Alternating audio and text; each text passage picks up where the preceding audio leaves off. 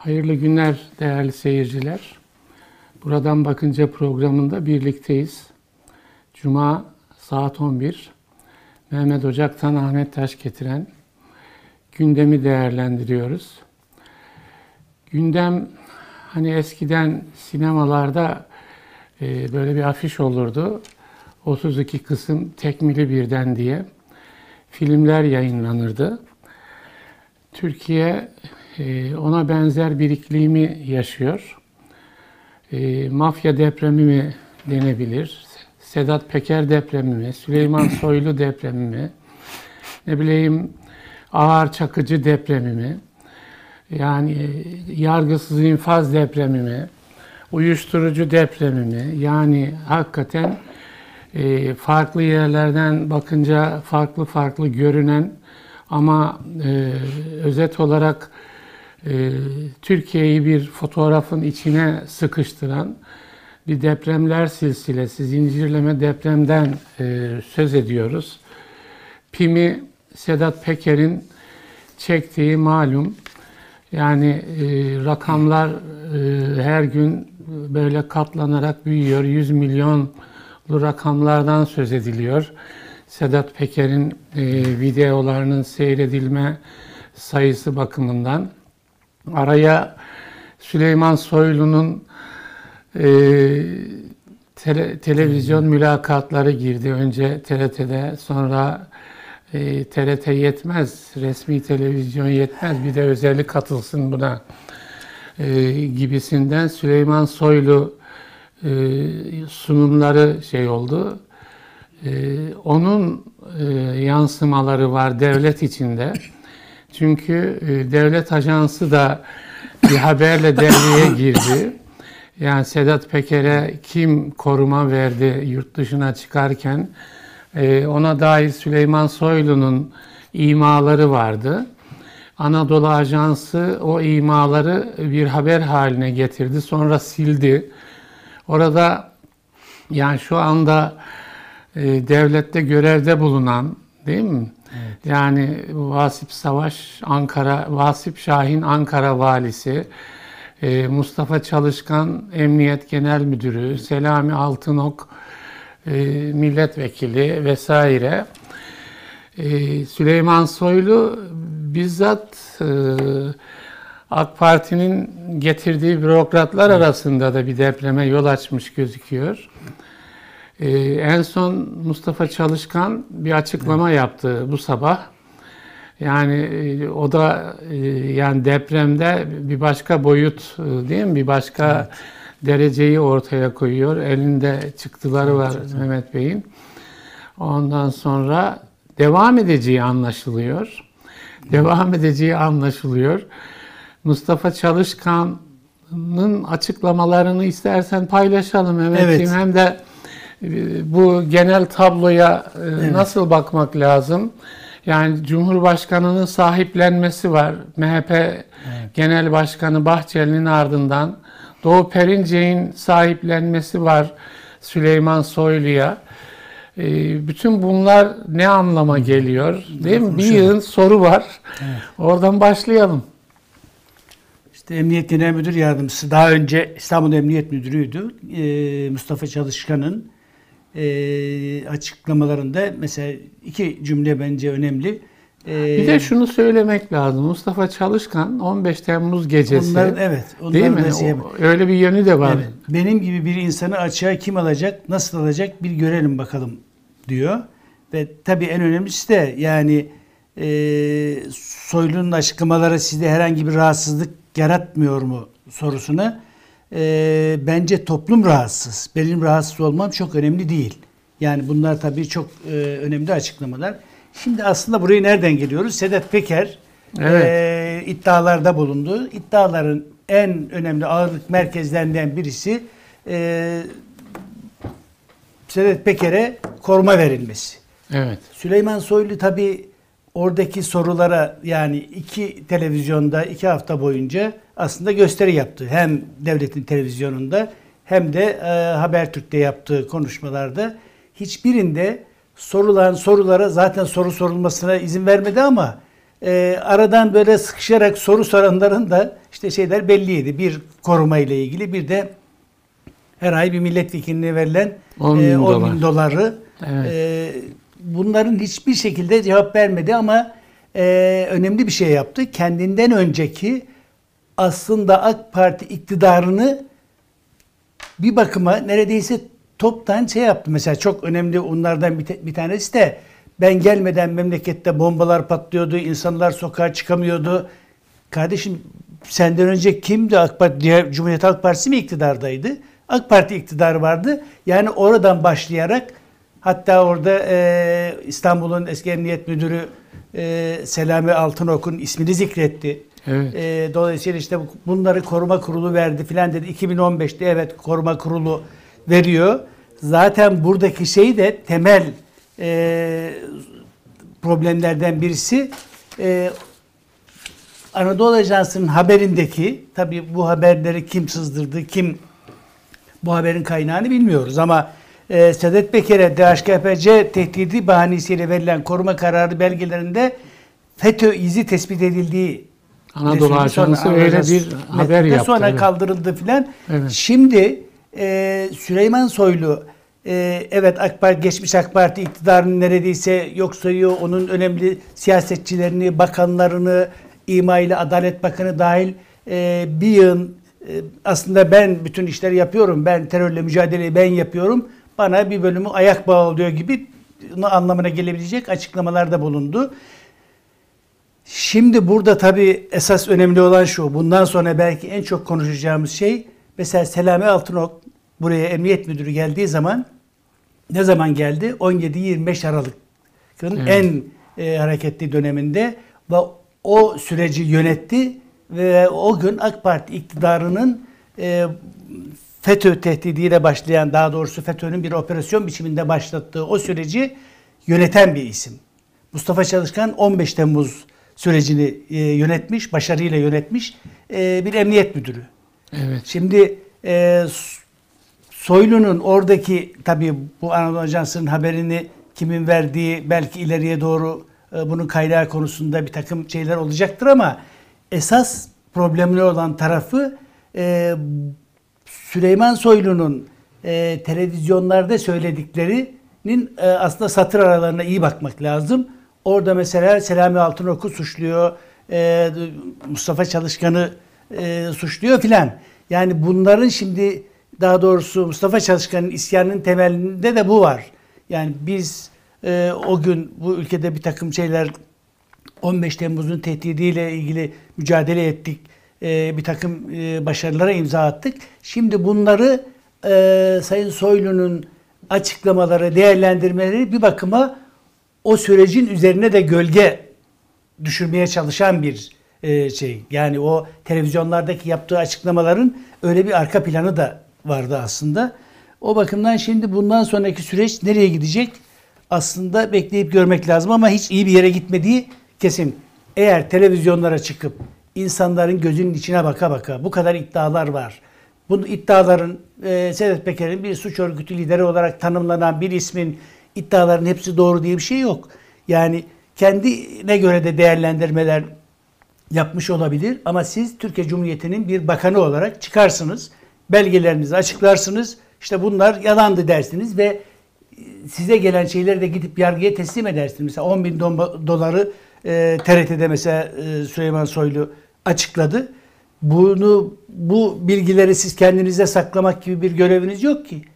Yani bunları gidersiniz yargıya teslim edersiniz. Bilgileriniz de varsa detaylarını da verirsiniz.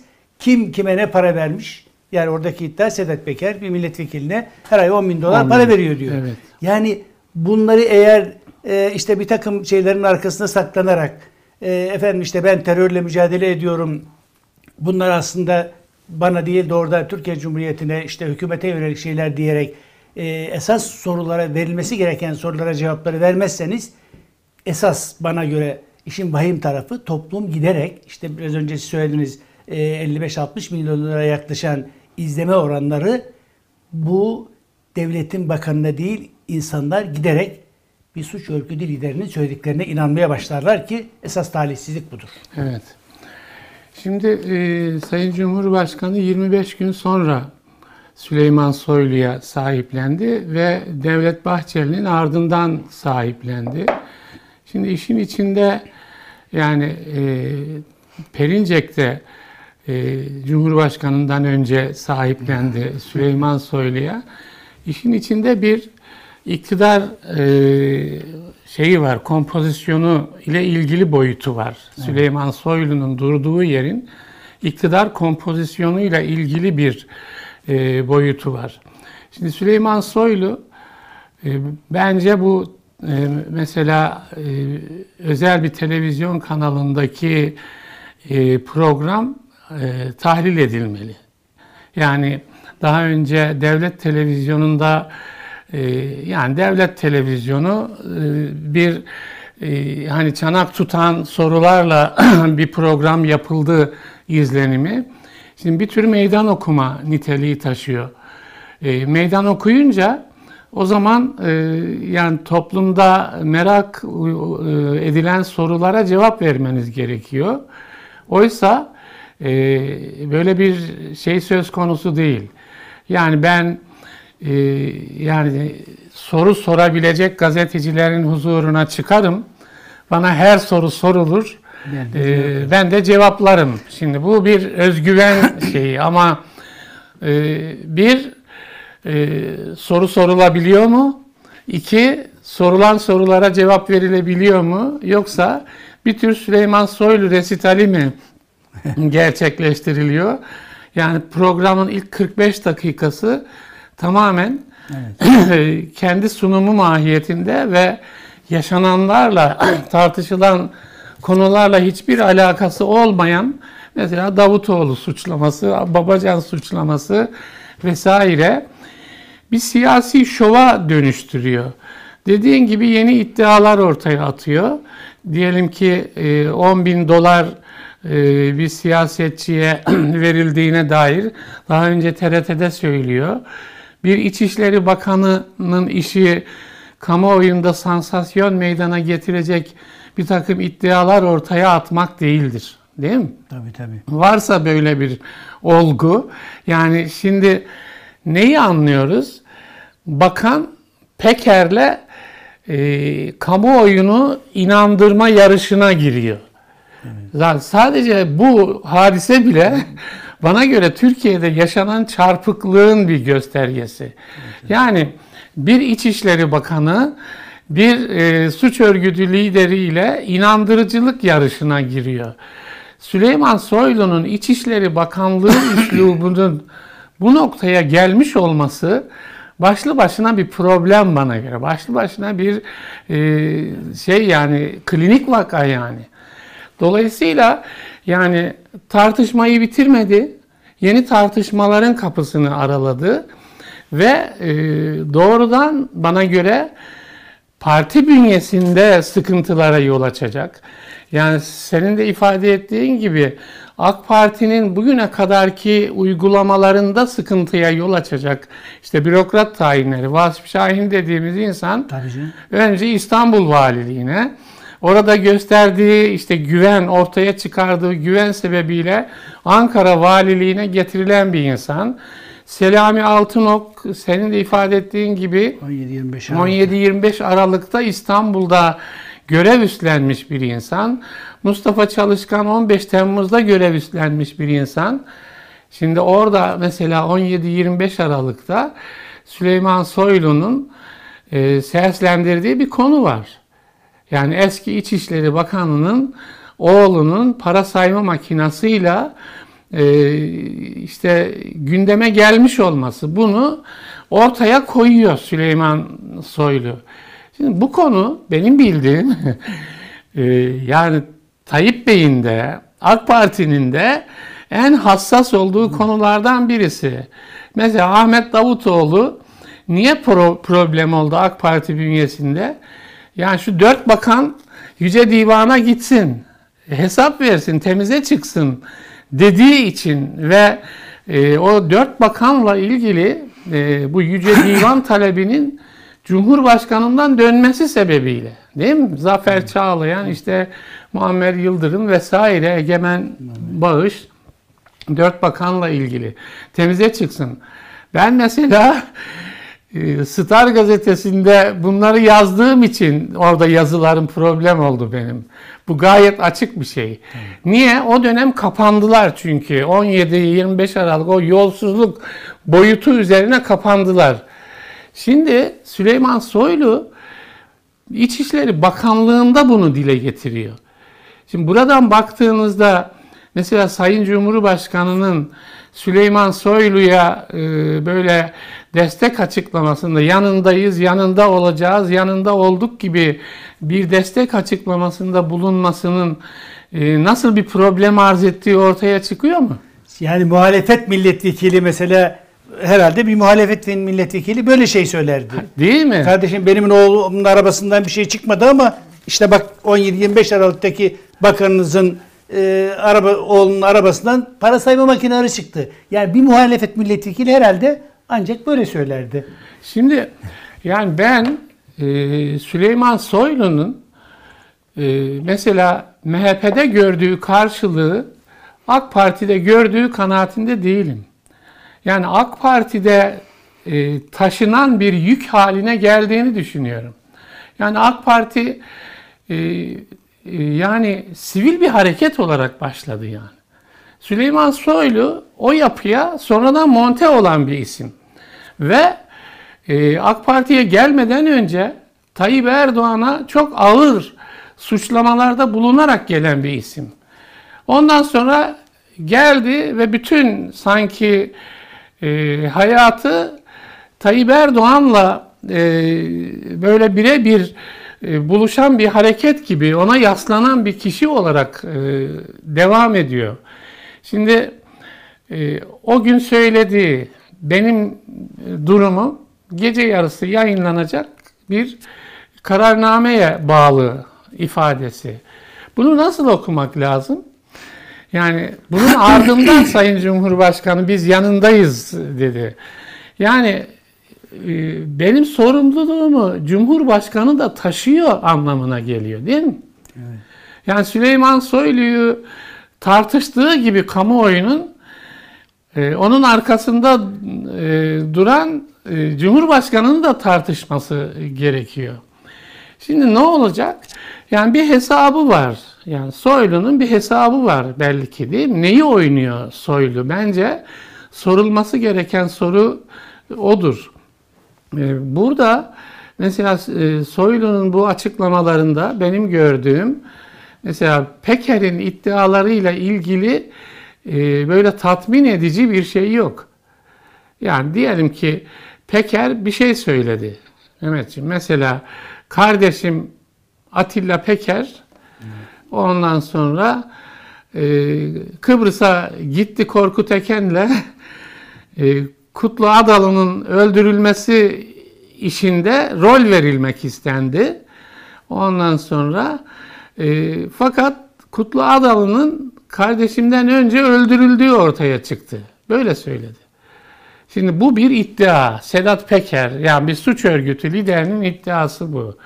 Şimdi bakıyorsunuz acaba bu iddianın gerçeklik oranı ne?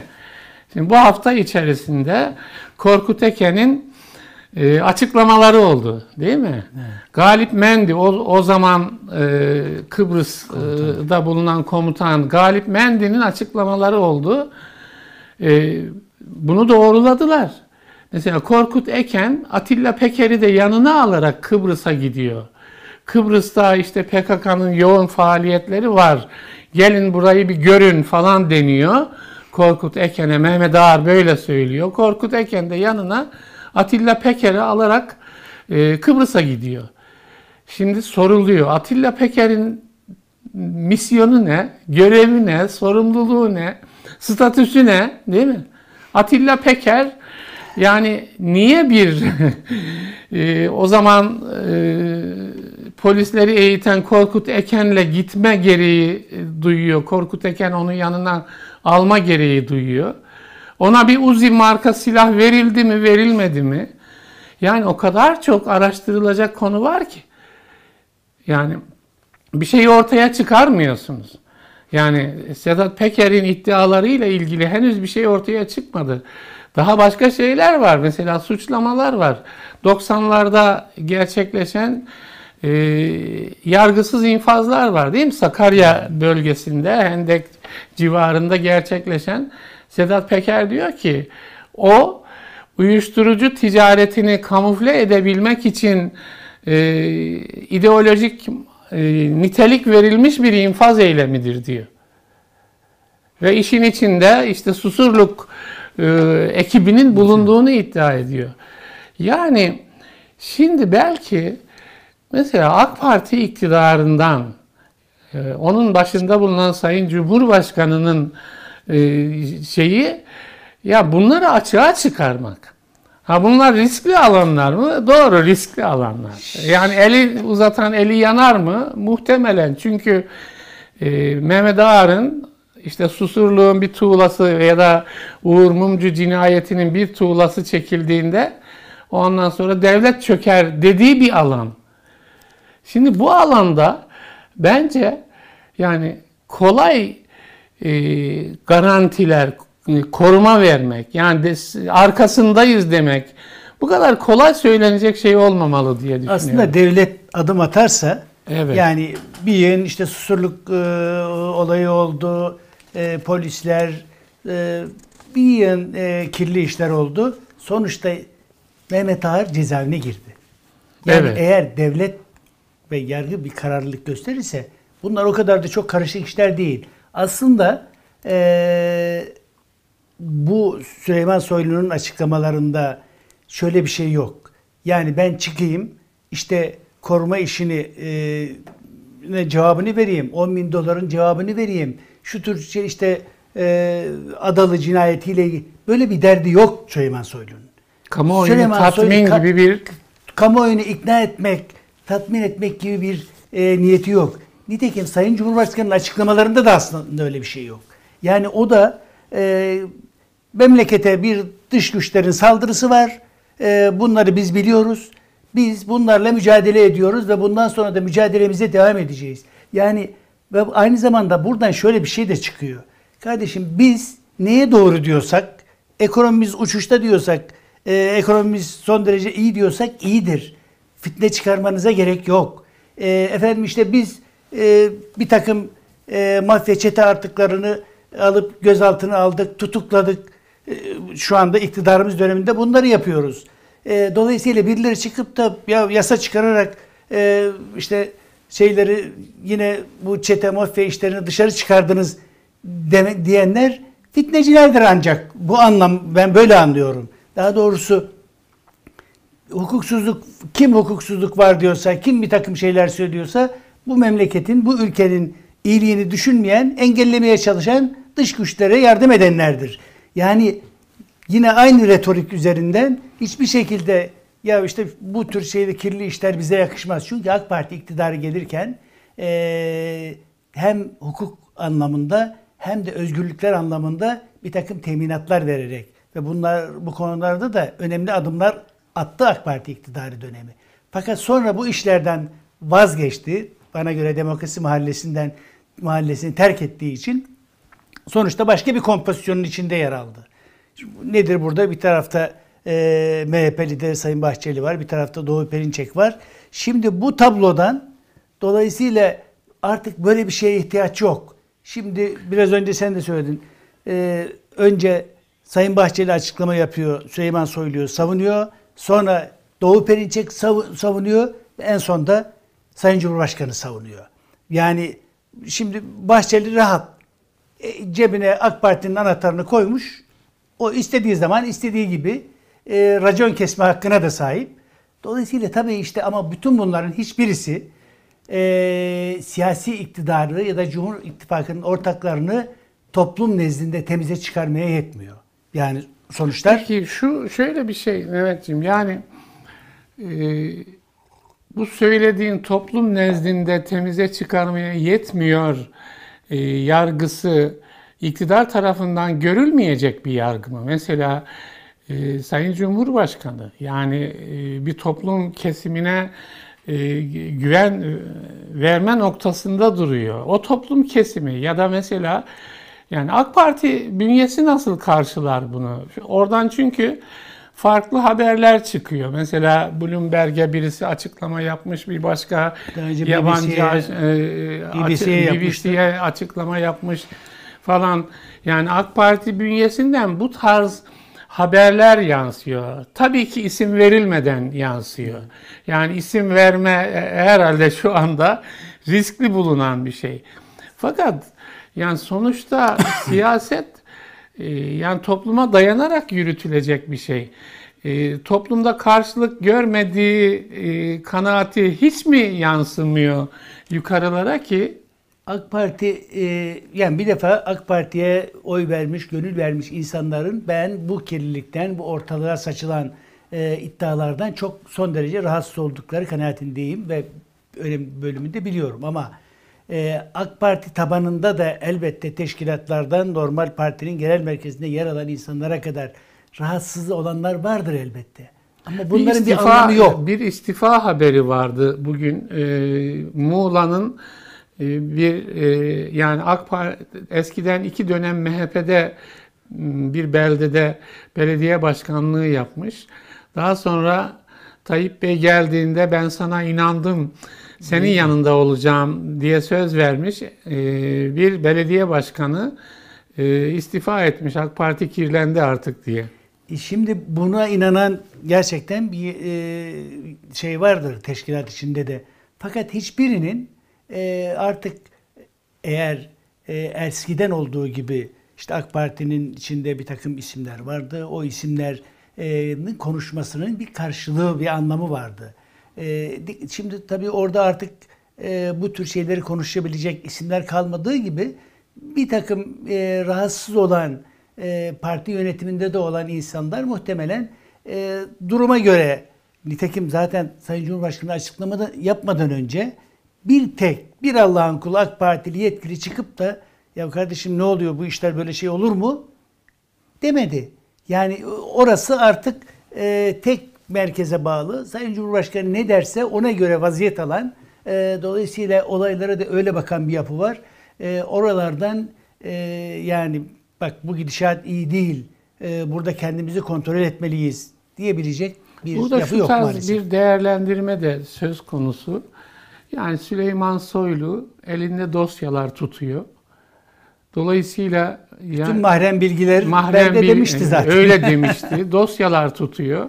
Bu her seviyedeki insan için e, risk e, yani mesela şimdi Selami Altınok'u e, ondan sonra Mustafa e, e, Çalışkan'ı Vasip Şahin'i vesaire bir kalemde şey yapmış oldu. Yani e, harcamış gibi bir şey çıktı ortaya.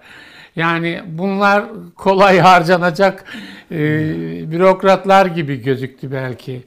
E, başkaları için. Şimdi mesela 10 bin dolar e, Sedat Peker'in ayda 10 bin dolar verdiği siyasetçi.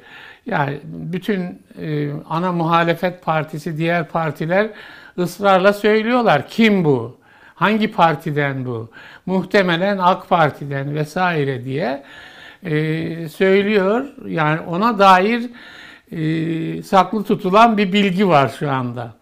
Yani acaba Süleyman Soylu e, ismi e, böyle de bir e, risk algısının merkezinde mi bulunuyor sorusu bence şu dönemde akla gelen sorulardan birisi. Aslında tabii yani bilgiler olabilir, belgeler olabilir, o nasıl bilmiyoruz ama fakat eğer bir iktidar gerçekten güçlü bir iktidardan söz ediyorsak e, bir bakanı göndermek filan bunlar o kadar zor işler değil. E, ama e, demek ki bunun e, uzandığı ya da bazı insanların e, bazı şeylerden endişe ettiği bir durum var ki kimse bu konuda e, herhalde Süleyman Soylu'nun kendisinin istifa edip gitmesini e, Burada bir de şu var herhalde. Mehmetciğim. Yani ya hedef Türkiye.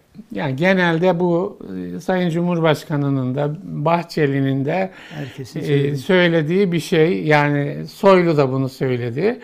Şimdi bu tarz söylemlerin inandırıcılığının da altı boşalıyor. Yani siz bazı şeyleri örtmek için e, Türkiye e, hedef Türkiye şeyini kullanıyorsunuz gibi e, bir anlam ortaya herhalde çıkıyor. muhtemelen Sayın Cumhurbaşkanı niye bu kadar normalde e, şeyi görüyordur. Toplumdaki bu işlere karşı duyarlılığı, bunun nasıl sonuçlar üreteceğini yani tecrübeli bir siyasi lider sonuçta. E, şu kadar seçim geçmiş, oralardan başarılı çıkmış, bir takım zorlukları atlatarak bugünlere gelmiş bir siyasi liderden söz ediyoruz. Dolayısıyla bunları görmemesi mümkün değil. Mutlaka görüyordur ama artık e, o tarafa bir dönüş kendisi açısından çok mümkün gözükmediğine göre ben yine e, seçim süreçlerinde gelirim, meydanlara çıkarım. E, topluma her zaman söylediğim gibi biz büyüyoruz, e, memlekete saldırılar var, e, vatan, millet, bayrak işleriyle tekrar bu işi götürürüm. Muhtemelen başka bir e, şey düşündüğünü sanmıyorum. Ben yine bu işi at, bugüne kadar bu tür zorlukları hep e, bu seçeneklerle, bu yolla e, aştım geliyorum. Bundan sonrası da alırım. Yani Öyle bir ben- kanaat evet, hakim çok, herhalde. e, Yani e, içinde ciddi zaaf bulunan bir yaklaşım tarzı o. Şimdi buradan istersen yani Sayın Cumhurbaşkanı görüyor mu görmüyor mu bir başka şeye geçelim. Yani bu e, Akşener'le ilgili e, konu tartışıldı. Geçen Siz- hafta da biz aslında Geçen hafta da biz burada o İkizdere e, olaylarını e, kısaca değerlendirmiştik. E, orada e, yani Akşener'in hani taciz edilmesi, sıkıştırılması vesaire. Bu hafta yeni bir boyut kazandı o. E, Sayın Cumhurbaşkanı grup e, konuşmasında gelin hanım diye başladı ve oradaki olayları e, yani bir ders niteliğinde yani sınırlı bir ders niteliğinde yani onları buradan yeniden okuyalım derim yani şunları söylemiş gelin hanım beni Netanyahu'nun yanına koyuyor ve onun ardından da memleketim Rize'ye gidiyor ve gelin hanıma memleketim Rize'de gayet güzel bir ders veriliyor. Nerede nasıl adım atılacağını çok iyi bilmek lazım. Burası Rize. Sen Rize'nin uşağına bu şekilde hakaret edip onu Netanyahu gibi bebek katillerinin yanına koymaya kalkarsan yapılacak olan budur. Yine dua et ki gelin hanıma çok ileri gitmeden bir ders verdiler. Bu da Rizeli'nin edebini, adabını gösterir. İkizdere yetmedi, bir de çay eline gitti. Orada da gerekeni yaptılar, gereken. Ondan sonra Trabzon'a gitmeye kalktı. Trabzon'da da hiç meydana çıkmadan hemen uçağa geçip Ankara'ya döndün. Bu daha bir. Daha neler olacak neler. Daha dur bakalım. Bunlar iyi günler. Her şeyden önce bu ülkede ahde vefa denilen bir şey vardır. Eğer eh ahde vefa olmazsa bu millet affetmez. Biz hep bu ülkede saygıya dayalı bir siyasetin yanında olduk. Saygıya dayalı bir siyaset. Yani e, tabi burada e, altı çizilen e, şeyler var. Yani burası Rize mesela. Burası Rize. Ya ben bugün yazdım. Herkes burası Rize gibi, burası Maraş, burası Trabzon, burası Diyarbakır, burası İzmir demeye başlarsa nasıl bir şey ortaya çıkar yani? Yani HDP'liler burası Diyarbakır kardeşim. Diyarbakır. Yani bölgesi herkes- buraya evet. başkası giremez derse ne olacak? Yani bir Böyle mi de bir şey demesi gerekiyor? çiziyorsunuz. Yani burası Rize derken Rize'ye ilişkin bir e, portre çiziyorsunuz ve onun e, bir yansıması olacağını, siyasi yansıması olacağını düşünüyorsunuz. Benzeri şey dediğin gibi Diyarbakır derseniz. Bu az bile değil mi? Az bile. Hani ardından soru geliyor. Ne yapacaksın daha? Ne, ne, ne yapılabilir daha? Şimdi yani gelin hanım küçümseme e, ifadesi vesaire. Yani e, mesela böyle bir şeyin e, ne anlama geldiği yani Sayın Cumhurbaşkanı tarafından değerlendirilemez mi? Yani ya bu nereye gider bu sözler? Yani başkası bunları söylese, şimdi bunu bu, bu ifadeleri insanlar bir de Sedat Peker'in yani o e, kan banyosu falan ifadeleri vardı değil mi? 2015 yılında. Yani gene Rize'de yaptığı ve son yaptığı açıklamalarda bunun korkutma e, niteliği taşıdığını ifade etmişti. Yani bir tür korku siyaseti. Sedat Peker'i orada korku siyasetinin bir aparatı haline getiriyorsunuz. O zaman AK Parti'nin sesi çıkmadı. Yani ne oluyor ya? Yani Rize gibi bir memleketten böyle kan banyosu lafları söylenebilir mi? Bunu bir iktidar partisi sessizlikle karşılayabilir mi? Şimdi buradan baktığınızda yani bu daha ilk, bu daha e, az bir şey falan dediğinizde yani Meral Akşener başka hangi memlekette neyle karşılaşacak Bir daha Rize'ye gitmek cesaret meselesi mi haline gelecek şey için? Şimdi yani böyle bir şey nasıl olabilir? Yani şaşırıyor insanlar yani. Şimdi tabii e, niye bu 90'larda çete mafya işlerinden şikayetçi olduk? Şimdi de bunların söz ed- bunlardan söz edilmeye başlaması toplumda bu kirliliğin e, tekrar e, ortalığa saçılmasının rahatsızlık yarattığı şey toplum bunların bir kirlilik olduğunu görüyor ve biliyor. Dolayısıyla oysa işte bu zihniyet yapısı maalesef e, dün Sedat Peker Rize'de bu konuşmaları yaparken Türkiye'nin her yerinde AK Parti adına mitingler düzenledi. AK Parti'ye destek mitingleri düzenledi. Yani şimdi herkes bakma e, mafya çete taşlama işine girişti de AK Parti'de. O zaman kimse kardeşim bunlar mafya e, liderinin, suç örgütü liderinin ne işi var Rize'de, ne işi var e, İstanbul'un e, İstanbul'da ya da başka illerde e, kim adına böyle şeyler düzenliyor denmedi. Eğer e, bu siyaset diliyle e, Sayın Cumhurbaşkanı siyaset dilini maalesef onaylamak mümkün değil. Böyle bir şeyi bir siyasi parti liderine bunları söylüyorsanız o zaman etrafta herkes artık racon kesmeye başlar. Yani her ilde şu siyasetçi buraya giremez. Bunun örneklerini gördük. Ee, Çubuk'ta e, CHP lideri Sayın Kemal Kılıçdaroğlu şehit cenazesine katıldığında öldürmeye kastettiler. Yakın saklandığı evi yakın diye e, insanlar bağırdı. Ne oldu ondan sonra? AK Parti'nin yetkilileri bir takım yetkilileri. Canım siz de kendini bir, bir bakacaksın şehit cenazesine geliyorsan. Sen de gelmeseydin. Yani normal eğer siyaset dili bu seviyeye buraya düşürüldüğü zaman o ülkede bir hukuktan bahsetmek mümkün değildir. Nitekim o e, saldırıyı yapan kahraman gibi karşılandı. Evet. Aynen Sedat Peker'in bir dönemin bu ülkede kahraman gibi ortalarda dolaştığı gibi. Şimdi bu zihniyet yapısıyla, bu söylem, bu siyasi söylem diliyle e, bu ülkede huzuru, hukuku temin etmek maalesef mümkün değil.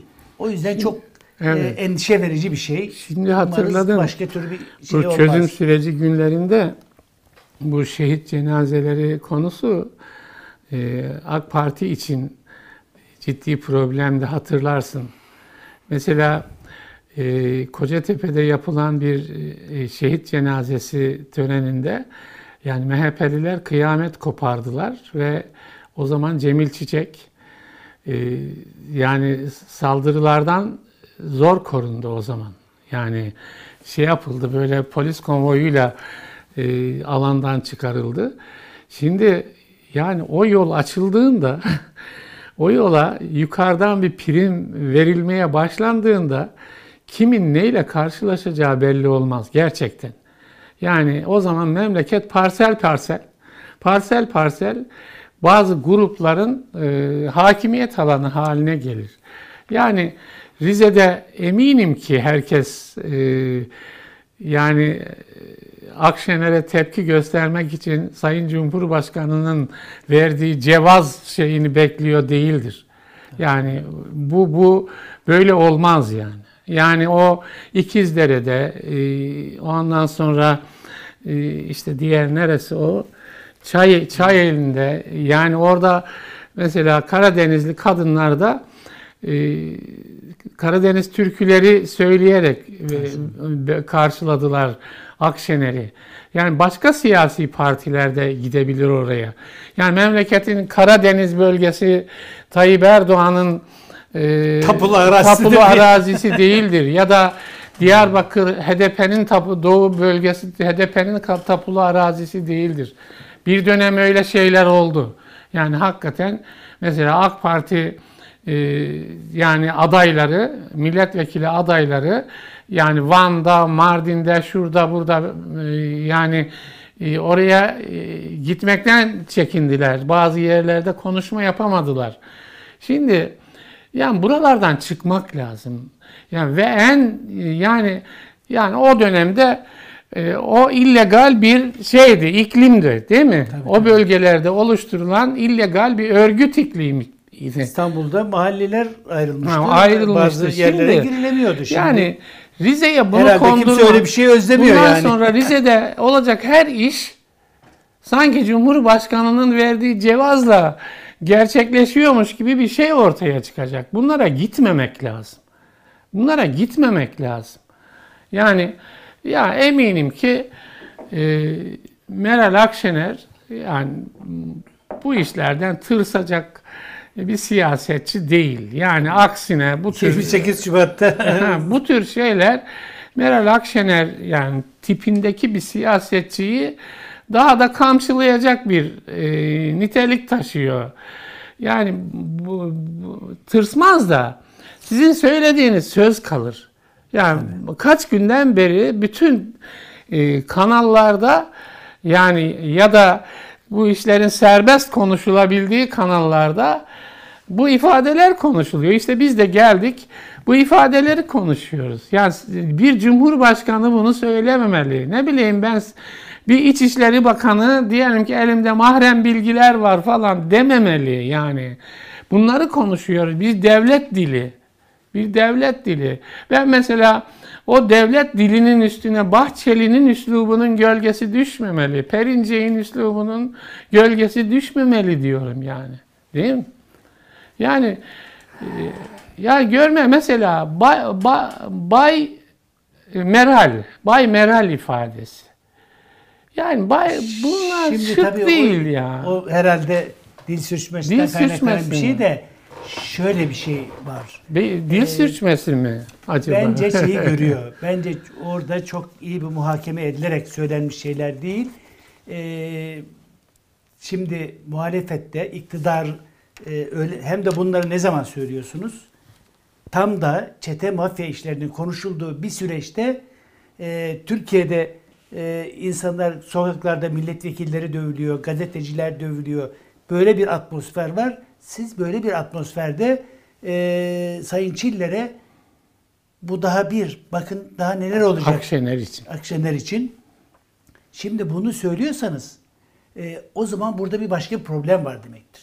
Yani daha doğrusu şunu elbette Sayın Cumhurbaşkanı bunları şeyleri görüyor. Memleketin nereye gittiğini, iktidarın ne kadar bazı şeyleri çözmekte e, bence aciz kaldığını görüyor ve özellikle mesela 128 milyar doların sıkıştırmasının arkasından topluma mal edilen bir şey var.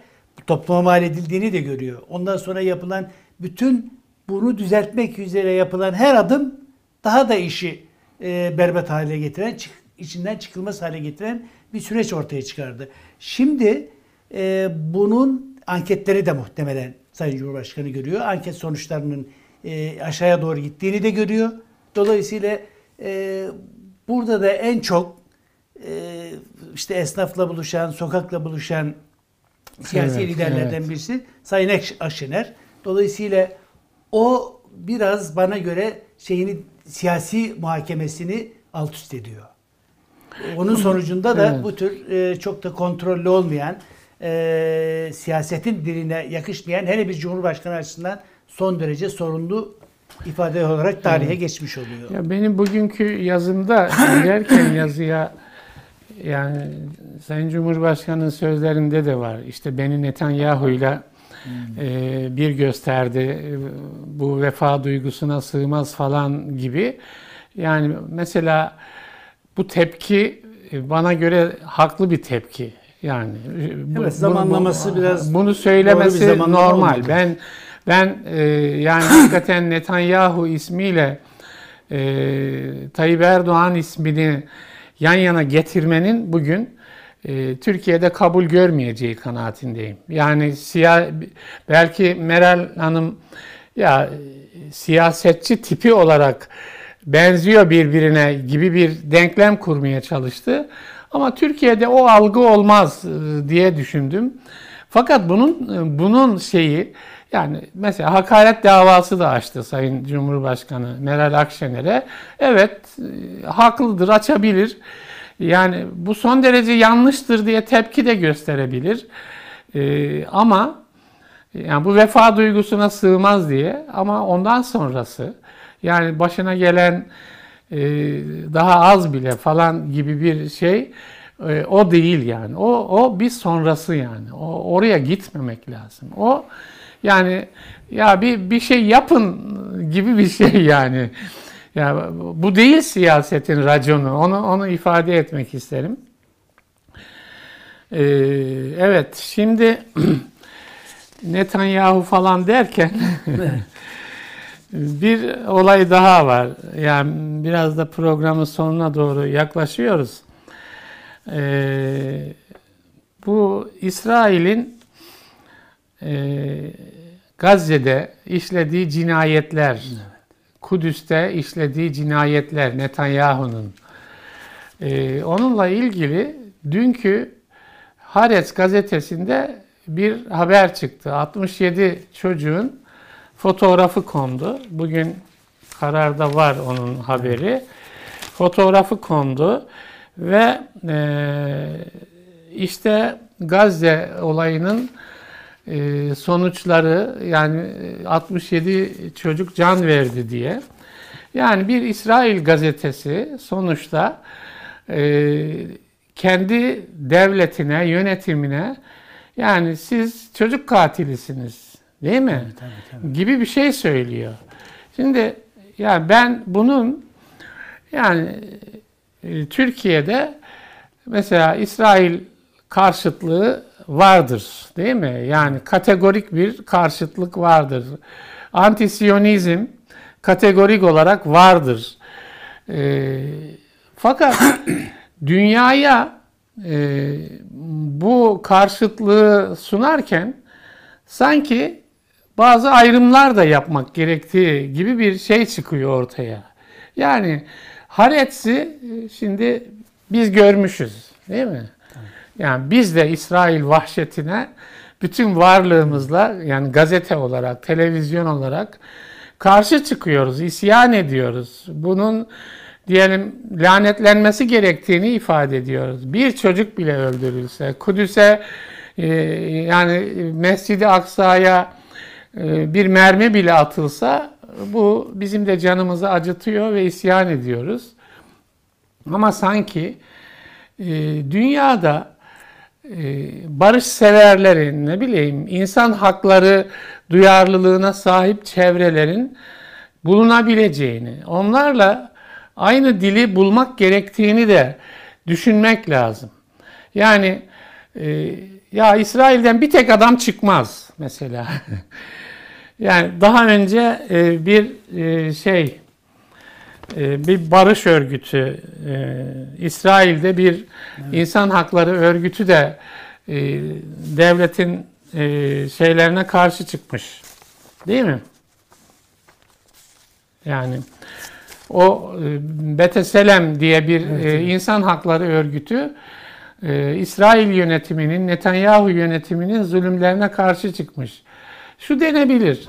Yani hangi İsrail yönetimi e, Filistin'de zulmetmedi ki? Değil mi? Yani Ariel Sharon'dan yani en barışçısı e, Perez'den falan yani hangisinin elinde kan yok ki denebilir. Ama yani orada da mesela İsrail tanklarının önüne çıkan bir bayan e, vardı değil mi? Yani onlar da var. Dünyada da yani mesela Batı karşıtlığı bizde gene kategoriktir. Ama batıda da insan hakları duyarlılığı olabileceğini düşünmek, sö- söylemlerimizi ona göre geliştirmek gerektiği gibi bir e, şeye vardım ben bu haberi okuyunca. Şimdi tabii e, bu güzel bir şey. Yani İsrail'de sonuçta e, katliamları ne kadar lanetliyorsak e, çocukların ölmesi, bebeklerin ölmesi ne kadar insani anlamda herkesin e, yüreğinde duyması gereken bir şeyse e, karşı çıkanların da gerçekten insani anlamda bu işe duyarlı olduklarını tabii ki görmek gerekiyor. Aslında önemli olan bir şey daha var. E, demokrasinin aslında çok önemli olduğunu, eğer bir ülkede demokrasi olursa aslında karşı çıkanların yani şimdi bir anlamda bebek katili gibi diyorlar Netanyahu'ya ama fakat aslında e, demokrasi anlamında Netanyahu'nun da çok bir anlamda kazandığı bir şey. Yani eğer bu ülke demokratik bir ülke olmasaydı kimse böyle sesini çıkarıp böyle bir manşet birinci sayfasına bu tür resimleri koyamazdı. Şimdi aslında zımnen e, o iktidarı güçlü kılan da bu.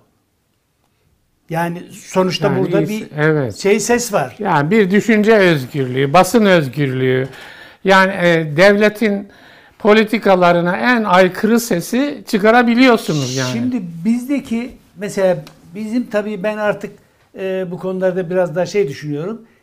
Çok e, samimi olanlar elbette samimidir de. Yani şu ana kadar mesela e, Filistin konusundaki gösterilen duyarlılık Doğu Türkistan konusunda bizim toplumumuz şeye çıkmıyor. Yani özellikle AK Parti iktidarı ile birlikte bir şey oldu. Ben hep zaman zaman da yazıyorum. Bizim İslamcı entelektüel düşünen, eden, yazan, çizen kesimler 70'li, 80'li, 90'lı yıllardaki insanlar ortalarda yok. Hiçbirinin e, bu konulardaki duyarlı şeylerini görmüyorum. Yazılarını da görmüyorum. Nereye gitti bu insanlar? Çünkü hepsi bir şekilde iktidarla özdeş hale geldiler. Oysa öyle değildi ki. Yani sokaklara Doğu Türkistan mı var, Filistin mi var, başka konulardaki insanlar bir anda sokaklara çıkar tepkilerini gösterirdi. Şimdi e, iktidardan eğer bir işaret gelirse Doğu Türkistan'da çıkarlar. Yoksa çıkmıyorlar. O zaman burada bu şeyin, samimiyetin sorgulanması gerekiyor. Batı'da eğer insani anlamda duyarlı kesimler, insan haklarını e, önceleyen kesimler Filistin içinde yüz binlerce insan çıkıyor meydanlarda protestosunu yapıyor. Yani bu demokrat- İrlanda'da mesela şu anda e, İsrail'i kınayan Filistinlilerin hakkını savunan bir tavır sergilenmiş. Yani insanlar bu anlamda e, Batı ülkelerinde çıkıyor, başka ülkelerde de çıkıyor ve e, tepkilerini ortaya koyuyorlar. Şimdi tabii bizde bir korku ikliminin olduğunu da kabul etmek lazım. Yani insanlar tabii ki bir korkuyorlar ama bir taraftan da eski duyarlılıklarının da törpülendiğini görüyoruz. Esas bana göre Acaba şey- duyarlı evet duyarlılık törpülenmesi. Mesela bu Hares korkmuyor mu ki yani? ama işte demokrasi olduğunu biliyor ülkede. Hares korkmuyor yani. Şimdi e, Yani enteresan her şey bir hukuk gerçekten. çerçevesinde mutlaka diyor Yani ki ben şimdi bir devlet savunurum. politikası var orada değil mi? Bir Tabii. devlet politikası var. Yani hepimiz oturur konuşuruz deriz ki Kudüs'ü Yahudileştirmek istiyorlar. Yani İsrail devletinin genişleme politikası var. Filistin toprakları böyle parça parça parça yenmiş, küçücük bir alan kalmış. Gaz- Gazze'de, Ramallah'ta küçücük alanlar kalmış. Yani e, İsrail devletinin hani tırnak içinde milli politikası, Siyonist politika böyle bir akış seyrediyor. Şimdi orada birisi çıkıyor. Bu devlet politikası ya o o yani herhalde Netanyahu ve devleti yönetenler yani Kudüs'te işlenen cinayetleri de, Gazze'de işlenen cinayetleri de kimsenin görmesini istemez. Ya da dışarıdan görenleri kolayca antisemit diye suçlayabilirler. Yani onu düşünürler. Ama içeriden birisi diyor ki ya bu bu, bu yanlış diyor ya. Bu e, Yahudilere e, böyle eli kanlı bir yük yüklüyor diyor mesela. Değil mi? Mesela bu bu bir şey yani bizde mesela bizde yani dediğin gibi mesela kirlenme diye bir olgudan söz ediyoruz değil mi? Yani yolsuzlukla mücadelenin artık çok uzaklarda kaldığından söz ediyoruz. Bunu hep muhalefet mi dile getirmeli? Yani bunu hep mesela e, yani Cumhuriyet Halk Partisi şu bu mu e, gündeme getirmeli? Solcular mı gündeme? Biz niye konuşmuyoruz? Bizim hani muhafazakar camia dediğimiz alan ya yanlış gidiyorsunuz arkadaşlar ya. Bu kirlenme yakışmıyor. Bütün e, ya o muhafazakar siyasi çizginin e, geleceğini karartıyorsunuz demesi gerekmiyor mu yani? İşte kirlilik şey haline geliyor. Artık bir giderek herkes aynı şeyi alışkanlık haline getiriyor. Yani mesela biz şunu biliyor biraz da millet. İşte korku dediğim demokrasi olmazsa bu işler böyle oluyor. Ee, sokağa yarın 100 bin kişi Doğu Türkistan için çıksa eminim devlet ya da siyasi iktidar siz Türkiye'nin e, çıkarlarını engelleyen, Türkiye'nin Çin'le ilişkilerini bozup e, ekonomisine zarar veren bu konuda dış güçlerin buradaki piyonlarısınız diye açıklama yapma gereği duyabilir. Nitekim buna benzer e, şeyler e, söylendi. Özellikle aşı gelme konusunda bunlar sıkıntılara yol açıyor filan gibi değerlendirmeler oldu iktidar tarafında. Tabii bunlar e, böyle bir anlayış olunca doğal olarak insanların e, bu tür insani konularda ortaya çıkamadıkları gibi e, işte demin söyledim bizim muhafazakar e, dindar kesim nasıl tanımlarsak tanımlayalım o kesimler artık e, iktidar normalde mesela şu anda çıkıp kardeşim nedir niye Türkiye yeniden 90'ların kirlilerine mahkum oluyor? E, biz bunun için gelmedik ve üstelik de geldiğimizde bu konuda çete mafya işlerinin bitirildiği konusunda da bir kanaat vardı. Herkes de Evet, bir derin evet, nefes evet. almıştı. Şimdi buralardan geliyoruz. Niye tekrar bugünlere dönüyoruz? Kimdir bu adamlar e, AK Parti adına ortada cirit atanlar diye böyle bir tepki Ya maalesef bu, bu mesela. İHA e, Mavi Marmara ile ilgili e, İsrail ile yapılan anlaşmalara karşı çıktı ve İHA sıkıştırıldı. Yani İHA sanki çok büyük suç işlemiş gibi bir psikoloji içine itildi o dönem. Yani hani e, İslami STK'ların son dönemde e, siyasileşmesi ve siyasetin bir uzantısı haline gelmesi diye bir şeyden söz ediliyor. Yani halbuki STK dediğiniz şey yani e, siyasetten bağımsız bir toplumsal tavrı ortaya koyması gerekiyor. Yani onun her alanda yansımaları e, söz Sivil konusu. toplum olmayınca Evet. ne oldu? Mavi Marmara ile ilgili yaptığımız 11 maddelik İsrail ile yapılan anlaşmayı hiç birimiz şimdi unuttuk gittik belki. Orada 20 milyon dolarlık tazminat kelimesini kullandırmadı Yani şey. şu söylenebilir. Sivil toplum tepki Evet. koysaydı o zaman e, belki farklı bir şey olurdu. Ya belki şu söylenebilir Mehmetciğim. Yani e, bu sessizlik mesela yani AK Parti tabanında, STK'larda e, yani kimi oluşumlar, cemaat vesaire gibi oluşumlardaki sessizlik iktidara iyi bir şey yapmıyor. Yani iktidar bilse ki yanlış yaptığımızda bizi düzeltecek bir tabanımız var, değil mi? Yani bizim her dediğimizi onaylayan, yanlışlarımızı da onaylayan bir toplum tabanı yerine yani belli bir duyarlılığı olan, bizi uyaracak, düzeltecek hani Hazreti Ömer'in o kıssasında olduğu gibi bir tabanı olsa ya iktidar e, daha kendine dikkat eder diye düşünüyorum. Ama sivil toplum kuruluşu yok. O sivil toplum kuruluş dediğimiz kuruluşların büyük bölümü şimdi devletten, belediyelerden beslenen kurumlar haline geldiler. Öyle olursa siz söz söyleyemezsiniz. İşte o iyilik olmuyor diyorum ben. Yani iyilik olmuyor siyasi iktidara. O, o- benim sözüm de sivil toplum kuruluşlarına. Yani siz iktidara böyle her yanlışının doğrusunun doğrunun yanındayım dediğinizde iktidara iyilik etmiş olmuyorsunuz. Yani işte Hares'in çizgisine helal olsun diyorsanız yani anlatabiliyor muyum? Oradaki şey yani kendi devletinin tavrına karşı çıkan yaklaşım, orada e, özellik o. Ona e, helal olsun diyorsanız siz de helal olsun denecek bir davranışın içinde olun derim ben. Evet yani sürenin sonuna geldik. Evet.